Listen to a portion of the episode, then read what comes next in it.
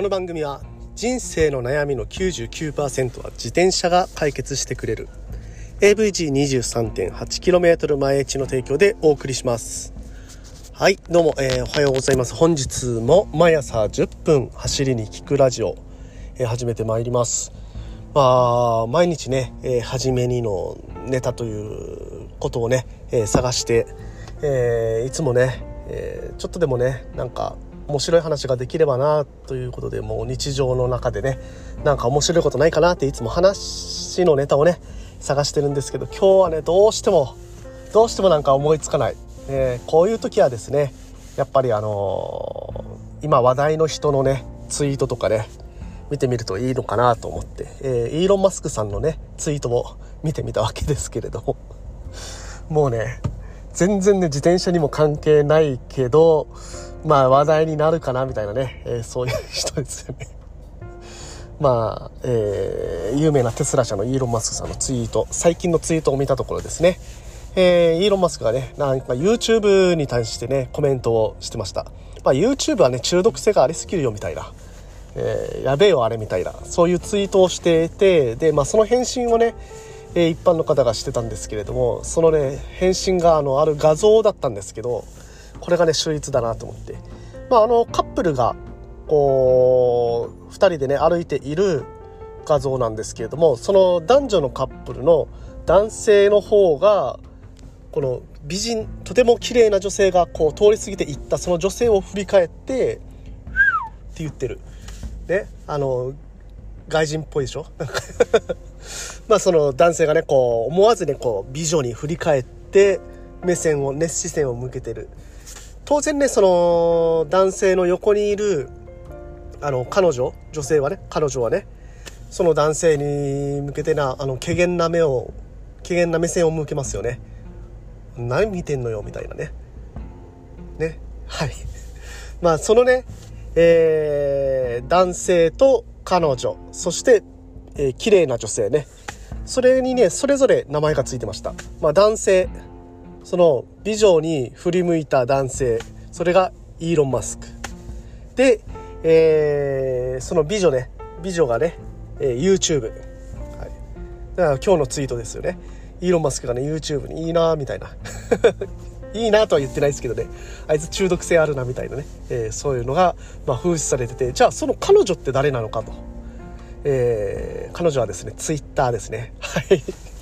まさに今の状況ですね。イーロン・マスク氏がまあツイッターの買収を撤回すると、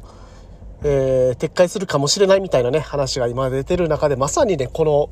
えー、画像ぴったりだなというふうにしてなんか感心して見てしまいました。はい。ということで、えー、本日も本編行きましょう。チェックラウ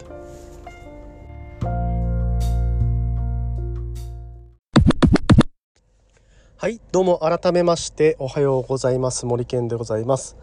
沖縄一周自転車ツアーのツアーガイド AVG23.8km 前地の広報 AT ツアーのコーディネーターそして沖縄県サイクルツーリズム推進協会の理事として活動しております。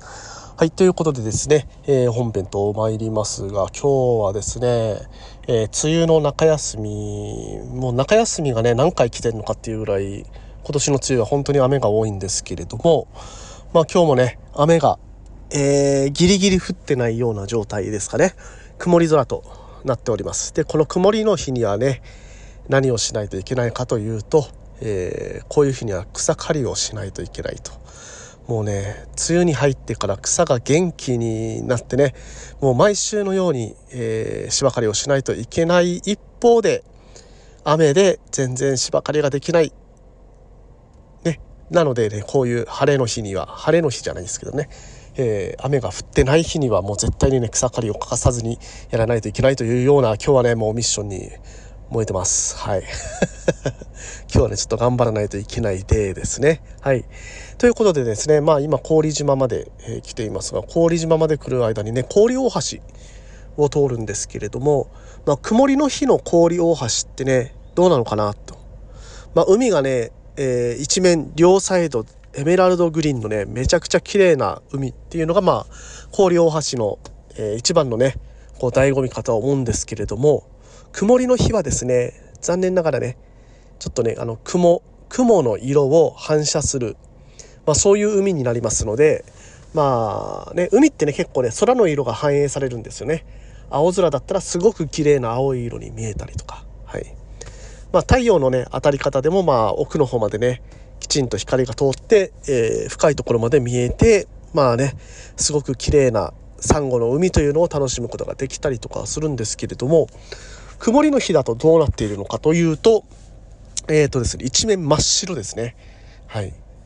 で今日はですね風がほとんど吹いていなくて凪の状態ですので、えー、波がねほとんど立っていない、まあ、平坦な海のなんかねこの真っ白い平坦な海。でその先には真っ白い、えー、雲。えー、まあ曇りですので完全に曇りですので空もねあの一色なんですよね。白い一色。なんかねこうモコモコモコって入道雲とかがあるんではなくても全体が、えー、同じ白い色雲に覆われているような状態ですので、ね、もうあの海と空の境目がない、えー、ましてやねあの海もなんかねあのコンクリートアスファルトの地面みたいに見える。もうずっと地平がつながっていってそれがねそのまま空まで伸びていっている。もう地平線と空の、えー、区分というのもわからないし。ましてねその海もね白いんでなんかねその上もね歩けるんじゃないのかな。なぎねないでますので本当にね、えー、波一つない、えー、海。そして空につながっていく。それもねあなんかちょっとねこれもこれで幻想的でいいなと、えー、思った今朝の移動でございました。はい。ということでちょっと前置き長くなりましたが全然ねこの前置きにも関係ない話今日はします。はい。えー、自転車乗りの人たちね、えー、みんな多趣味説、えー、自転車に乗ってる人みんな、え趣味いっぱい持ってる説、はい、というのを今回は話してみたいと思います。まあそもそもねどっちが先かっていう話にもなりますねこれはね、えー、いろいろやってる中で自転車という趣味にたどり着いて自転車をやってるっていうのが正しいのかまあ、あの、自転車をやりながらいろんなことをね、試してみることが好きですと。はい。まあ、そういうね、えどちらの場合もあるかと思うんですけれども、まあ、じゃあなんで、その、自転車に乗る人っていうのは多趣味になっていくのか。そう、自転車に乗り始めてから多趣味になっていくっていうパターンも結構あるかと思います。はい。で、えー、これをね、ちょっと、えー、どうしてそういうことになっていくのか。え自転車に乗って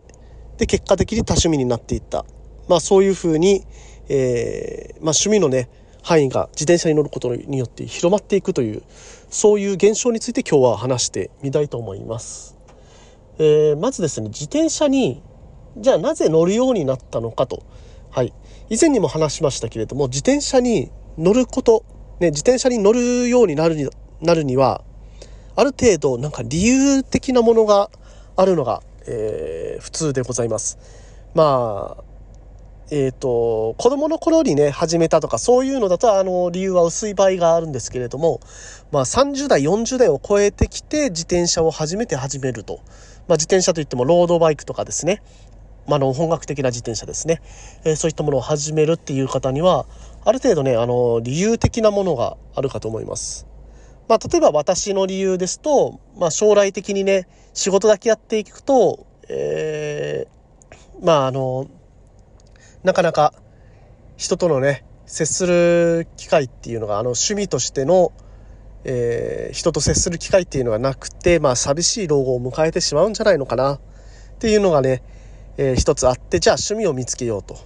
はい。で、その趣味を見つけようとなった時に、えー、将来的にもね、あの、ずっとね、自分の足で歩ける、ね、そういう体を作っていきたいなというところで、まあ、自転車という趣味、えー、膝にもね、優しいし、まあ、足首にも優しい。まあ、私ね、結構足首が悪くなってましたので、まあ、そういうね、えー、心肺機能を高めて、同時に、あの足の機能も衰えさせないというような趣味かなと思って自転車を始めてみて、まあ、ドハマりしてしまったと。えー、今ではね、まあ、それを半分仕事に、えー、しているような状態です。はい。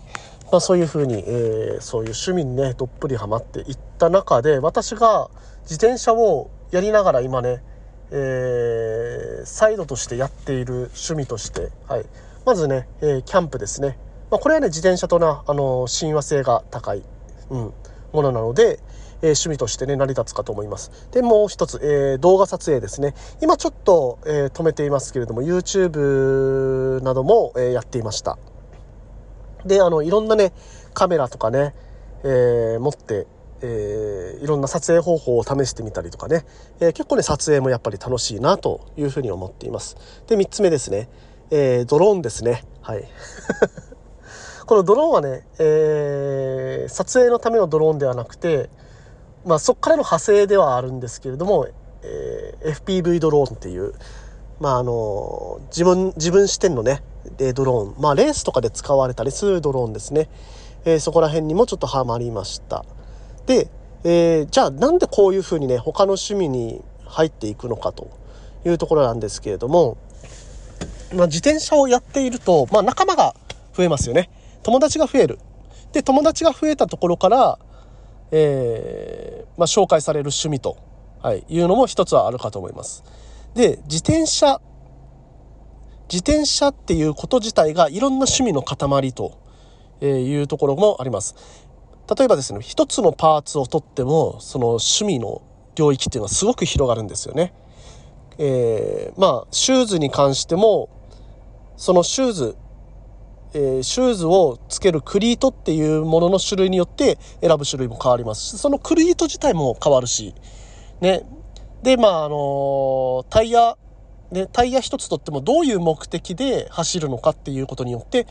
履くタイヤっていうのが違ってきますし、もう本当にね、あの、車体選びから全てのパーツ選びに関するところまで、えー、自分自身に何が必要なのかっていうのを考えることになります。で、このね、自分自身、今の自分に何が必要なのかっていうのを考えていく中で、あれ？なんか今の自分って自転車だけやってていいのかなっていうところをね、ふっと思う時が来ます。で、なんか、えっ、ー、と、今の自分自身に最適なものっていうのは何なのかなってていうのを探すと、なんか別の趣味がね、見つかったりとか。自分自身がね今楽しめることって自転車以外であるのかなっていうのをねふと探したりとかする。そういうねあの検索能力が高くなるという、えー、ことがこのね自転車が多趣味になっていくというようなことを生み出してるのかもしれないなというふうに思って今日はね話をさせていただきました。皆さんもね自転車を趣味としてやられている方多いかと思いますが、こういうふうにね、自転車からいろんな趣味派生していったという経験ございませんでしょうか。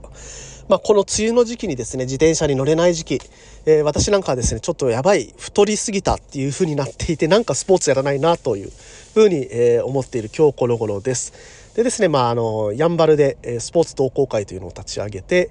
今日はね、バドミントンをやってこようと思います。ということで、えー、自転車の趣味の方はいろんなね、